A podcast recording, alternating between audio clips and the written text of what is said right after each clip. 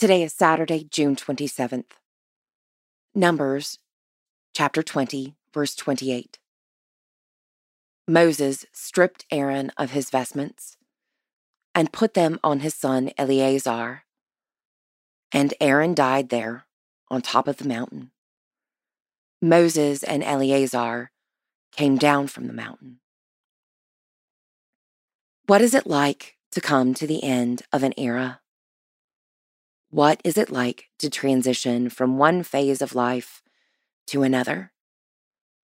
How do we give up those things that are behind us and take up the things ahead?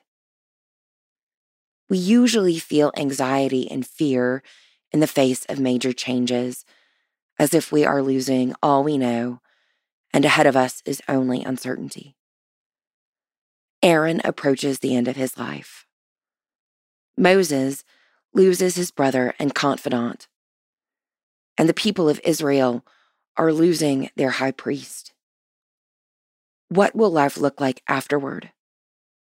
How can anyone take his place? God speaks peace into their anxiety. The Most High calls Eleazar to a new life. And God calls the people of Israel to a new life as well. They mourn and they move forward. Pray for the Church of the Province of Central Africa. Moving forward, think of a friend who may be dealing with a transition.